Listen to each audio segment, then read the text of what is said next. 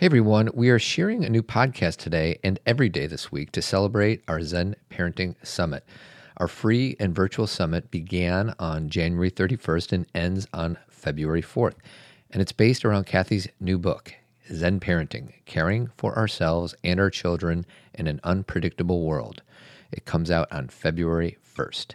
In addition to talking about Kathy's book, we have 15 thought leaders over five inspiring days, a great way for parents to start their year with confidence and optimism. Go to the show notes or zenparentingradio.com if you haven't already registered for the summit. Once again, it's free. And enjoy our daily podcast this week where we dive into each chapter of Kathy's new book. All you need to do is register with your first name, last name, and email address. So now on with the show. All right, here we go. My name's Todd. This is Kathy. Welcome back to another episode of Zen Parenting Radio. This week, every day, we're going through one of Kathy's chapters of her book, Zen Parenting Caring for Ourselves and Our Children in an Unpredictable World. Mm-hmm. We're on Chakra 4. And you know what that means, don't you? I actually don't have any I idea what that do. means. Means we're going to be talking about love. And if you're listening, um, welcome. And if you're watching us, I actually have a, a picture of the book on uh, Zoom. No, not Zoom, Vimeo. It's not just a picture; it's a real thing. It's a real thing. Actually, it's an edited copy, It's a non-edited copy, whatever it is. It's one of those. a galley for- copy. Yeah, the old galley copies. So, uh, chakra four, it's the right to love and be loved. Mm-hmm. I feel like this is one is probably there. Not one is more important than the other, but probably the one that people most know most about. Like, I okay, so. Mm-hmm. the heart, love, I get it. So it makes sense. Um, loving ourselves and others, and sweetheart, where does the fourth chakra reside?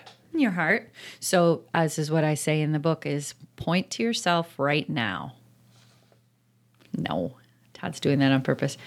We point to ourselves. When we point to ourselves, we point to our heart. That's what we do. We don't do what Todd just did, unless you're. Which is, once you explain for those who are listening, what I just did. well, aren't people going to be watching this? Most this- people are not. This is a Oh, podcast that people listen to on the ZPR platform. So the people who are in the summit might be watching it. Mm-hmm. Okay. Most people will be listening. Okay, so Todd pointed to his head. So basically, a lot of times when we're thinking about who we are, we're focusing on our thoughts. Like, this is what I think, this is what I believe, this is who I am. And well, this is who I am could be heart associated, but a lot of the language we use is around our thinking in our brain. And while our brain and heart um, are ideally um, friends and working as a team, um, the truth is who we are is our heart, our heart center What color is this chakra? green, which is everything in my house is green. So you can see behind. So Todd and I are in a podcast office for those of you who can see, and you can see behind him that the wall is painted green. That our conference are you know we've done a zen parenting conference for five years and then we're doing the virtual summit this year. Um, but the green is always the color for the conference. And then if you can see behind me you can just see same thing. I, green is and it's the outside of our house. It's green is what i use I feel like it should be red because when I think of the heart, I think of like Valentine's Day hearts. Mm. So I might have to uh, talk to whoever's in charge of ch- chakras and mix that up. Good luck. Um, red is uh, chakra one. ah, of course, the root chakra. Mm-hmm. Um, okay, so you have one, two, three, four, five different sections in this chapter of your book. Uh-huh. Yeah. Open heartedness, Mm-hmm. empathy, self compassion, breathing, and grief. Mm-hmm. Let's start with open heartedness. And I'm going to read a quote from your book and I want you to riff from it. Okay. The depth and joy and happiness, the depth of joy and happiness we are able to experience is in direct proportion to the amount of open heartedness we can endure. The best feeling in life comes from our willingness to take risk. Risks, breakups, death, loss, and betrayal are all possible outcomes of great love. They all began with an open hearted willingness, with awareness that our greatest joys can lead to our greatest suffering. Yeah, there's kind of no way around it. It's that um, unfortunate piece um, or fortunate piece, just depends on your perspective, that any kind of great love is a risk. Um, that it can be a risk in in having had had your heart broken and then deciding to try a relationship again and you fear that something else could happen. Um, it is, you know, for you and I who have been married as long as we are, and, you know, uh, a lot of people, you know, when you get married, you take this oath till death do us part. So by definition, there will be an end. Mm-hmm. You know, there will we, we, none of us get out of this alive, as they say. Um, and then it can be things like at work. You know, sometimes we might get a promotion that we wanted, but that in itself is a risk because we don't know if we'll do the job as well as we did before. You know, the other job, like everything that we want and everything that is part of what we love. I mean, having a child, talk about risk. risk. Like eh, your whole life changes. Everything is uprooted. You know, as they say, your heart is walking around in the world. I, you know, I have three daughters, and every day they are walking around in the world and there's that risk uh, there's just inherent risk of loving somebody that much. And um, that's hard. You know I, I was we were watching some movies the other day some movies of when the girls were really little. And um, i can't believe that I like let those little babies like go to preschool and then left them there. Like I of course I believe it, but what I mean is they were so little and I just know that that was so hard for me. You know, you just love them so much and you just want to like keep them in your arms all the time and that's not what love is. As Maya Angelou says, love is freedom. Love is liberation. Love is letting go.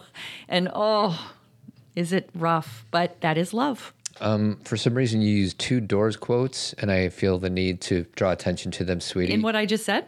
Uh, before, you talked oh. about um, everything has an end. Yeah. Talked about the end. Yeah. So there's that good old song, This is the End. But then you also talk about nobody here gets out alive. True. Five to one, baby. One in five.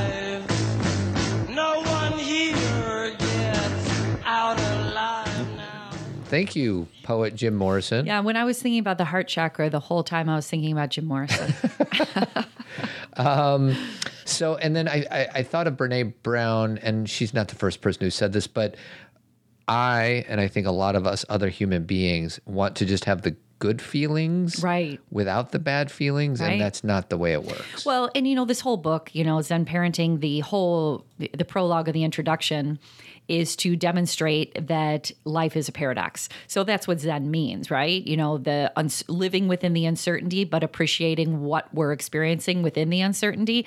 The you know recognizing the fragility of life, and also just uh, enjoying the moment, even though we know it's fragile. Like this is the paradox of life. Like we can't have good feelings unless we've had difficult feelings. They, they go together. You can't, you know, on a real basic level, you know, where there is sun and light, there is shadow. They they they go together, and you you know where there is life, there is death. Um, there is not a way out of that. No, there is no way out. Um, so this you talk about in this section mm-hmm. a little bit about how pain or suffering or devastation and shock can crack the shell that we build around our hearts. Mm-hmm. The shell was built to make us feel safe, to provide the stability and certainty as we move through our lives. That's uh, the more pain, the more cracks, the more we are allowed to access what lives underneath it, mm-hmm. which is almost like paradoxical because I think what you're saying is um, you know, the pain is kind of a pathway towards something deeper mm-hmm. and more real but it's so uncomfortable to experience pain. It is. And again, yet another paradox. It just so happens that we're taping this on a day that we also taped a podcast about suffering. And one of the challenges with suffering is that suffering is, or let's just call it pain, pain in life, because they're not really synonymous, but pain in life is inevitable. Like you can't be a human being and not experience pain. Like that's just part of life. Um, and we don't like it, but it often leads to a deeper understanding of life overall and us as human beings. So we afterwards, after the pain has been integrated, because I don't think it ever really goes away, but we like we find a place for it. Um, sometimes unhealthy places, and hopefully more healthy places. Um, we then see more clear so it becomes a lesson or a teaching or we become a deeper human being that is really what you know why older people are wise right is life experience they understand um, so it is, but the big but is, and this is the paradox, is I don't believe suffering is or pain is the only way we learn. I think we can learn through joy. I think we can learn through just daily experiences that are quite mundane. You know, that not everything has to be suffering, but that thing that you describe about it cracks the shell of our heart is not it, when when our heart gets broken open we literally get broken open so we see and experience everything differently.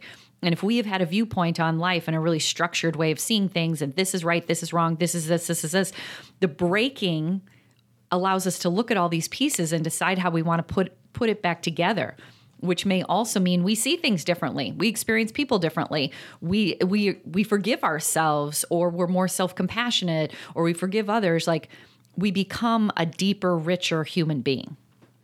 Um, So in, uh, this is the part where sometimes we can use our pain Yeah. for the better. And in the book, you talk about our beautiful niece, Maddie McFadden, who um, was diagnosed with a learning disability. yeah she was uh she has turner syndrome that's a it's a chromosome uh uh, difficulty. You know, she was born with Tur- Turner syndrome, and so part of that is she has some learning challenges um, with uh, math and with some executive functioning. And what did she decide to do for a living? Well, first of all, even before going to that, she was able to develop different skills when it came to math and organization and she was able to in, it, things that didn't maybe come as naturally to her she figured out a way to do it in a way that worked for her like w- like created structures and created like plans and you know did things to help with her own executive functioning. And then now that she is an adult a married adult by the way she just got married um, she uh, is a special ed teacher so she helps other people who Mm-hmm. And I- have the same challenge. And I feel like there's a lot of, you know, whenever anything troubling happens to us, there's always an opportunity for us to use it. right. And learn from it and grow from it and almost use it as a you know i think of um, the the parents who who lost their child uh, that created the amber alerts right? Like what an awful devastating thing that happened to this family. And they used it for good and john walsh and america's most wanted yeah there's a million different examples Well, out there a million. That's the thing is like we wouldn't even be able to scratch the surface because most foundations are created in somebody's name. Most uh, charity is created in somebody's name. Any kind of phila- philanthropy. Um, most things that we like, even for me personally, like. Why do I do what I do for a living? Because when I was a kid, I was super sensitive. I had a lot of emotional experiences. I had a lot of issues with anxiety, and I, I didn't have language for it. And I felt other people's feelings and all of these things that I didn't always cope with very well. And so as I got older, I kind of figured out some things and thought I want to support other kids who or other humans, other doesn't matter, kids, adults, whoever, who have similar feelings like I do and talk about sensitivity and emotional awareness and self-awareness. So that's why I do what I do. You know, that's most of us there is a story and it may not be a literal like, you know, Maddie um, having some issues with learning initially and then becoming a special ed teacher looks like a direct line. And for me, it seems like a direct line, but for some people, it's kind of like a windy ride. You know, mm-hmm. it- it's it's sometimes you have to look at what you're doing and be like, like someone who is an artist, maybe they figured out that art is what decreases their own, or I'll say it the other way, increases their sense of self worth and helps them like be kinder to people during the day. And it's not necessarily dealing with an old trauma but they figured out that that helps their life and that's why they do what they do. So i think all of us have a really interesting story. Like on that note this is just what came to my head. Do you remember when i think his name was steve hartman used to have a show on cbs this morning and he would just look through a phone book hmm. and he would find somebody's name and then he would go talk to them and find out their story and then do a show about them because his belief was that everybody has an interesting story. How they got to where they are who they are what their experience was. And all of us are really interesting. You know like and and why we end up where we are is really interesting. And um and i'm using that word interesting because i don't you know it's up to individuals if you call it good bad right wrong. It's just interesting. Um, before we move on to empathy, Mm-hmm. this is a few sentences that I think. I mean, we could do a whole podcast on this one quote that you mm-hmm. have.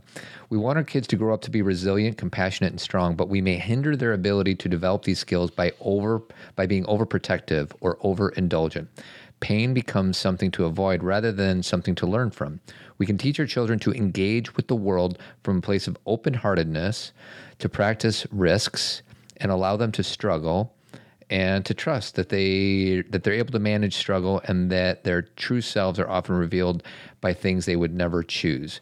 So what I put in quotes or parentheses for me is can we sit in the darkness when our kids are experiencing something painful, which is something I think is extremely challenging for us parents to deal with. Well, and I will, you know, put a few more words around that. Sit in the darkness with them. Right. So it's not really we sit in the darkness, it's that we sit with them while they are being challenged and not be not believe that we're supposed to make it go away or to fix everything. We do what we can. Like it doesn't mean we're completely hands off. Like mm-hmm. if there's something you can do to support them, you know, by all means do it. But if you're trying to deny them the experience like pretend it's not there or you know call a bunch of adults and you know say give my kid an a instead of a c that's going above and beyond and most of the time it's because of our own discomfort. Correct. It's we could say, "Oh, I just want my kid to be uncomfortable." And I say, "BS. This is about us not wanting to sit in their pain." Yeah, we we and if and and again, let's have some compassion for ourselves with this. If we did not learn when we were younger how to deal with our own pain and how to manage it and process it and see it for what it is, then when our kids have pain, we don't know how to help them deal with it and we kind of get frustrated when they are dealing with it because we never dealt with ours and we're like don't make me look at this because i don't know how to do this myself and you're making me experience this and i don't want to feel this. And so sometimes we apply the same tools of denial onto our kids or you know so i'm and i'm saying that in a compassionate way because if you don't know how to do it it's hard to teach it right? Um, but if you're willing to be open to the idea of support and love and hugs and just showing up versus fixing, negating, hopping over, because you can also bypass it completely, which isn't helpful. Um, if you're willing to try something different and be aware that you're not quite sure, it's it, it- talk about risky. You don't know where you end up, right? People always feel better about I've done this 50 times and I know where I end up, even if it's an uncomfortable place, rather than try something new because uncertainty can be so uncomfortable because they don't know where they're going to end up. Even if it ends up being a better place, they didn't know that. So, Um, so we're on to empathy. Yeah.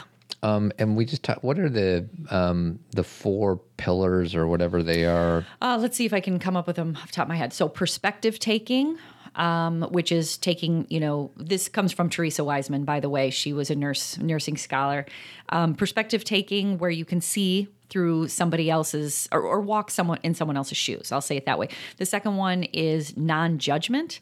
So, like, um, listening to somebody's story without judging it, which is, I know naturally human beings judge, but you know, breathing through your judgment and listening, you know, like and hearing what they have to say before you jump to conclusions. Number three is recognize emotion. Recognize your own emotion and and that again, this is what I was saying before is if somebody is having sadness and you don't know how you experience sadness because you deny your sadness, it can be difficult to see someone else's sadness. You're you you sometimes like I've seen a lot of parents do this and and tends to be a lot of men. Todd, tell me if I'm right or wrong, but when their child is sad, there's a lot of like, oh, get over it, move on. Women do this too, but there's oftentimes with sons, there's a little more of a you you don't need to father son dynamic. Yeah, is like- toughen him up. toughen him up because I don't get to feel my sad. So you're not going to feel your sad. When really the ability to feel sad and release that sad is what makes us more empathetic people towards others, more compassionate toward all people. Um, and it's a sign of strength. It's a absolutely. I mean, to know your emotional experience and to process it as it is. How many of us are actually willing to do that? Yeah. And then the fourth one, Communicate Commun- emotion. yeah. And so not only do you need to recognize your emotion, but you need to be able to communicate back, you know, this is what I'm seeing from you, this is what I'm experiencing. Um, you know, it's it's the ability to discuss that. I think this is a really important quote. You say there's a big difference between loving our children, which I'm guessing if you're listening to this podcast that You you, love your children, and our children feeling loved. Mm-hmm. Like that that that's a lot there. I know. And that's a big one. And that's, it's a very, um, what's the word I'm looking for? Vulnerable feeling, you know, like what does, I don't even, a lot of people are like, ah, don't even tell me that. Um, loving somebody is the way that we think love is supposed to be. So it's a little like, We're seeing it through our own lens. the golden rule of do unto others as you would have done to yourself. And the truth is is you have to love people in the way so they can feel the love and where the way they feel love may be different than the way you experience love. And your feelings of I'm loving you right now may be based in fear or they may be based in control.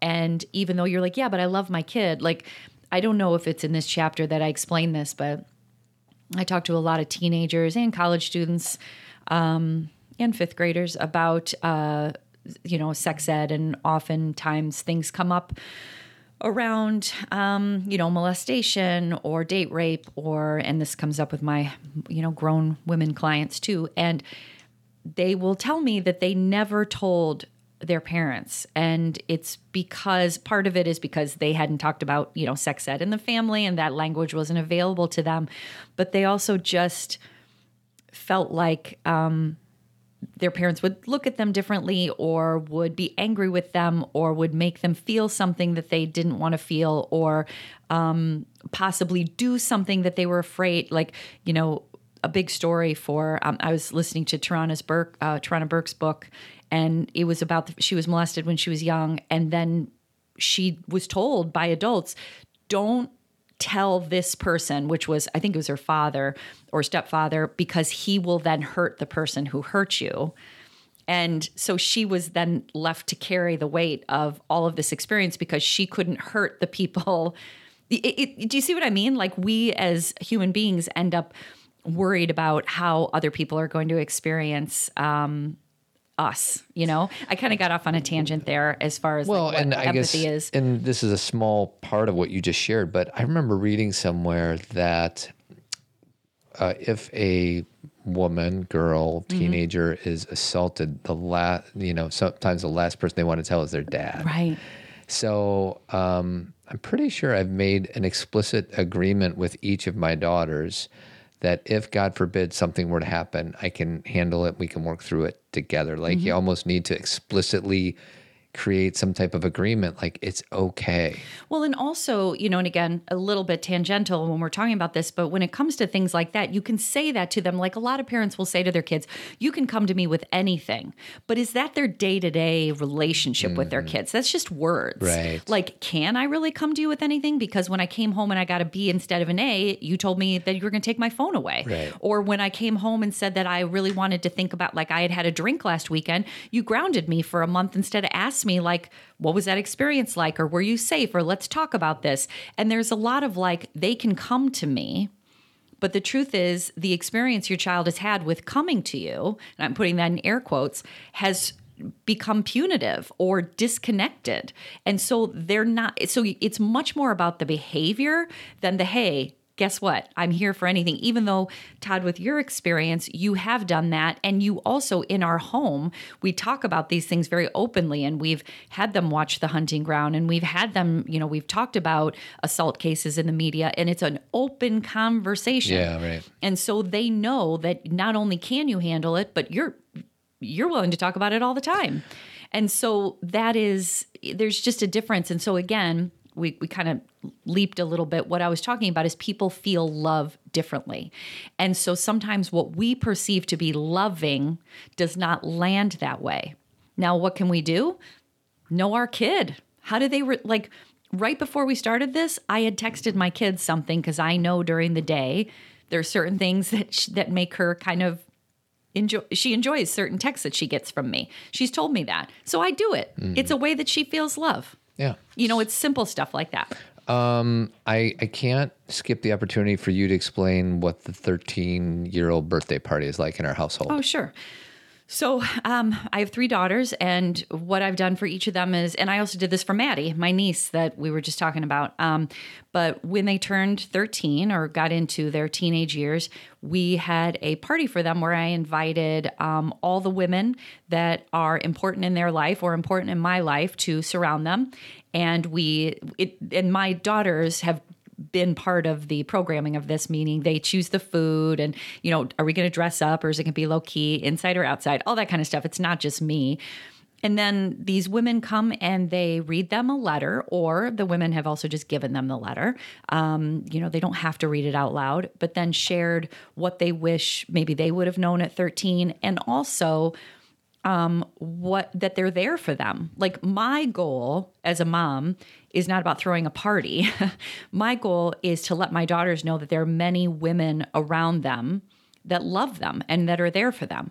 I also want them to know this about all genders. It's not just women, but it just so happens when you're getting into your those early, you know, early teenage years, there's a lot of primarily female experiences um, that they often need support with. Yeah, it's not Support like for. your traditional party No. because I've been um, a voyeur to some moments of those, and you all sit in a circle, Mm-hmm. and either before or after you eat your food, and it's it's I don't want to call it intense, but it's emotional. Mm-hmm. it's a non-distracted Mm-hmm. part of this experience mm-hmm. where you where people just share. And i'm sure there's a lot of tears Yeah. and everything else. So anyways i just think it's a wonderful tool that all parents should do for their kids whether or not uh, regardless of their gender Well, and just, just so I can say that, my nephew, I also asked him if he wanted something similar with the men or men and women in his life. And he preferred to have letters mailed to him. He wanted to have a different kind of experience. And that was his choice. And we weren't going to override that and say, no, you have to do it this way. And so we were all, um, all the, all genders in his life wrote him letters and told him these are the things that are important in the teenage years and that we're there for him. So my i mean probably the most important thing i could say is this is not something you force on your child this is something you develop with them and create it in a way that feels again what feels loving to them Yeah. Um, we're on to self compassion. Okay. Evolutionary, evolutionary psychologists have explained that we all have a negativity bias, an instinct that gives our negative experiences a lot of power. We evolved to notice our flaws and mistakes more than our successes. And before you talk about that, we did do a podcast called negativity by um, it's called what's your one thing? It's podcast number 548 and i'll include it in the show notes. Um, we talked about negative negativity bias loss aversion and getting out of the way so our kids can become the people they're supposed to be. So anything you want to say about negativity bias just that if we know that we have it then we have a better understanding of our neuro- neurobiology and why we often have difficulty reading 10 reviews that you know nine of them are positive but then we see the one that's not and that's where our brain goes. It's just part of survival. Mm-hmm. And we don't have to be self-critical. We just need to understand that that's kind of the way it works. So if we can celebrate also the positive things that happen in our life and the nine things that are good if we can really bring some conscious attention there it's not going to change the negativity bias but maybe it won't be so loud. You go on to say we think being hard on ourselves will make um, make us tougher and less lazy or make things. I don't know i i miswrote it but less lazy. But studies show that actually decreases our motivation and productivity and can lead us to being preoccupied with failure. Well, and I would, uh, with this, I would really push people to read Kristin Neff's research around self compassion because this is actually part of the research is the belief system that pushing ourselves or our children and making, you know, bringing shame or guilt into behavior um, will, well, and mm, this gets a little iffy because guilt if someone feels guilt about some about a behavior um, that is actually a positive thing because that means that's not in alignment with who they are and they may be able to change that. But fear and shame this idea that they're you know what's wrong with you or i can't believe you did this again or just kind of the hammering of the self like um, is a it's not going to increase motivation in the least. It's actually going to decrease motivation and not only cause a child or yourself to maybe push against and to even do worse, but it could cause long term damage of like a self, uh, like believing that the self is not capable. But I would really. Uh, you know, like I said, I only spend a few pages on that research, but Kristin Neff's research around self compassion really demonstrates this well. Um, we are on to breathing. Mm-hmm. Um, you talk about a few different breathing techniques. Um, Tonglen, Tong Len. Tonglen. Uh, tong means uh, sending out or letting go, and Len means receiving or accepting. Mm-hmm. Uh, anything more you want to say? Because I, I like including the practical tools. Uh, yeah, and, and I, you know, I offer a bunch of breathing techniques, but this one, the reason that I wanted to write about it is I initially, as a yoga teacher and also just as someone who reads a lot about breathing and pranayama, I was really didn't like the idea of Tonglen initially because it scared me as somebody who um, I experience myself. Well, my experiences have been em- as, an empath where I absorb other people's stuff. And I'm always trying to avoid that if possible or to decrease that. And Tonglen, the whole idea is that when you are feeling the suffering of others, that you breathe it in and then exhale out compassion. And I I experienced this initially when people are telling me about this is like, oh my God, that's like the last thing I want to do. But what I realized when I started practicing it, and you know, when I was forced to practice it, is in the middle of the pandemic because there were so many things going on, so much suffering that I could not handle it. Like I would wake up in the morning and be like, I there is so hospitals and neighbors and schools, it was too much. And I was like, okay, I'm going to give this a try. And what it is, is it's not about breathing in other people's pain. It's an accepting of what you're seeing or feeling. So you take the deep breath in and you're not saying, I'm going to take other people's pain. You're saying, all this is happening. Breathe in. And then when you exhale, you breathe out compassion for all those people. So instead of denying it or looking away, you you you take it in as I am seeing this, but here's what I have to offer. Mm. So it really switched the way I looked at it. So I wanted to make sure I included it. Um, grief, Mm-hmm. last but not least. Uh, Patton Oswalt, he Mm-hmm. was criticized over getting getting over the death of his wife too quickly. What, what like Some and most people know who Patton Oswalt is, Yeah. but will you quickly say Sure. Uh, so Patton Oswalt is a uh, comedian and actor, and he unfortunately lost his wife when she was. She's actually was our age. He's our age, and she died in her sleep. And um, it was very sudden and unexpected, and um, it was awful. And he they had a daughter, and he was raising her alone. And he happened to meet in that time period after um, his wife died. I don't know how long. I have no info about that, but he met another actress named Meredith Salenger who um, they ended up dating and you know becoming friends and he married her about a year after his wife passed away and he shared the news on twitter and you know obviously it wasn't that everybody was ganging up on him, but there was a lot of language around you. I can't believe you did this. You got over your wife too fast. And, you know, just a lot of judgment. Mm. Talk about not being empathetic. And, you know, he handled it, you know, his comedian, you know, he said a lot of things, but he handled it really well. And he said what all people who have been in grief would say, which is, I will never get over this. Like, you never get over a loss like that. What you do is you learn to live with it. Mm-hmm. And you need, and the biggest gift that you can give to that person who you love, especially if it's someone that you love that you lost, is to keep living.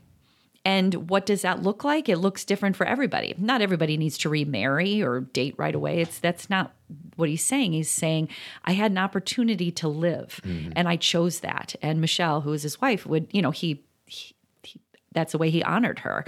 And so I just kind of think that when it comes to grief, and you know, you know, Megan uh, Devine, who I I think I quote her a few times in there. She's an expert on grief. Like her experience with it, you know, that you with grief, what you're doing is you're you're broken completely open. You fall apart, and you put the pieces back together, and you have to integrate that piece of pain, the loss of somebody, the loss of maybe an aspect of your life, whatever it may be, and you have to integrate it into you and then put yourself back together. So it's always with you. Mm. You don't, you know, I can, um, I was just taking a walk the other day and um, a song came on. I was with my daughter um, and a song came on and we we actually walked by a place and a song was on. So it wasn't we weren't wearing earphones. And it was totally about my dad right? And so i could in that moment if i wanted to have a full like grief experience of crying. I got teary and i had all the feelings um, but i that that is it's been how many years and that can come up just as fast for me you know that is grief Well, and you and um, you got sick about six months after your dad died, Mm-hmm. and um, I don't, you know, we're running out of time here. Yeah. But is there anything that you want to share regarding your experience of? Did you think that you were processing through your your dad's death in a healthy way, and then all of a sudden? Your body got sick, and that it needed to do more than you thought it did. Yeah. So my experience, and this is the way I view it, is that I, um, my dad was sick for a long, long time, years and years. Like first time he got sick was when he was 60 and he died when he was 77. So it was like 17 years of on and off, you know, being pretty ill. And then the last couple years were really bad. Um, and so I had a lot of grief that were that lived in my body. A lot of like discomfort a lot of back and forth. Uh, people who have gone through this know what i mean. And um, when he did pass away I, w- I feel like i grieved very well um, whatever that means to me. You know i had a lot of tears therapy discussion processing openness. Um, but about a year afterwards or six months afterwards i ended up getting the flu and i got really really sick. I mean like scary sick. Like difficulty with breathing and a lot of like um, Yeah, you were sick for a, a month. month. Yeah. And the way I view it in hindsight, I didn't view it this way in the moment, was that I know that grief is held in the lungs. That's something we know from, you know, Chinese medicine.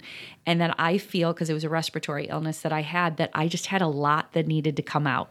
And I also had the flu. I had the flu.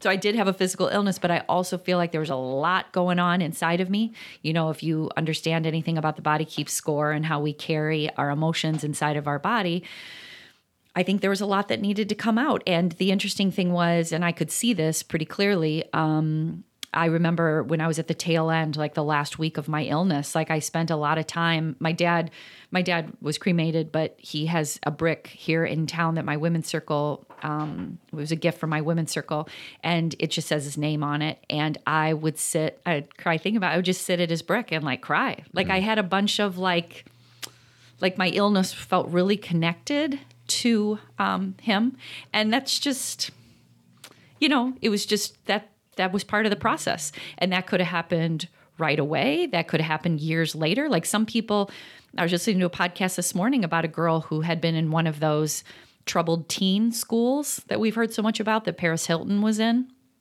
Um, and she's just now she's wrote a book about it and going through all of her grief in regards to her childhood. And she's right now having all of that kind of painful you know experience of grief where her body is releasing. And i just think you know it's just my story um, but it's the way i see it and the way that i experience grief and and again i write a lot about it in the book that it's not as simple as it may sound um, but i have a lot of respect for grief meaning i think it is a way that we feel and experience, and it's also the way through. Do you see what I mean? We have to go through it. It's not something we're like, I don't want to do that. The only way out is through. You got it. Um, all right. So, preview for tomorrow, as I put on our closing music, is Chakra 6, which Five. is, oh, I'm sorry, Chapter 5. Thank you, sweetie. Where, Chakra five, Which is, I'm communication. It's the throat chakra. valuing authentic communication, the right to speak and hear truth. Mm-hmm. You got it. so, hopefully, you will all join us for tomorrow's Chakra 5. And in the meantime, keep trucking. Thank you. Adios. Thanks for listening, everyone. If you have appreciated or enjoyed a decade of Zen Parenting Radio podcasts, please tell a friend or leave a five star review. We are grateful for your support. Remember to register for our Zen Parenting Virtual Summit, where you will learn from 15 thought leaders and learn more about Cathy's book, Zen Parenting Caring for Ourselves and Our Children in an Unpredictable World. If you want more Zen parenting, consider joining Team Zen, pre ordering my new book, or subscribing to Zen Parenting Moment. You can find these opportunities and more at zenparentingradio.com slash resources. It's our new page where you can find everything we do in one place. If you want to connect through social networking, you can follow us on Instagram, Facebook, and Twitter. Keep trucking, and we'll talk to you again next week.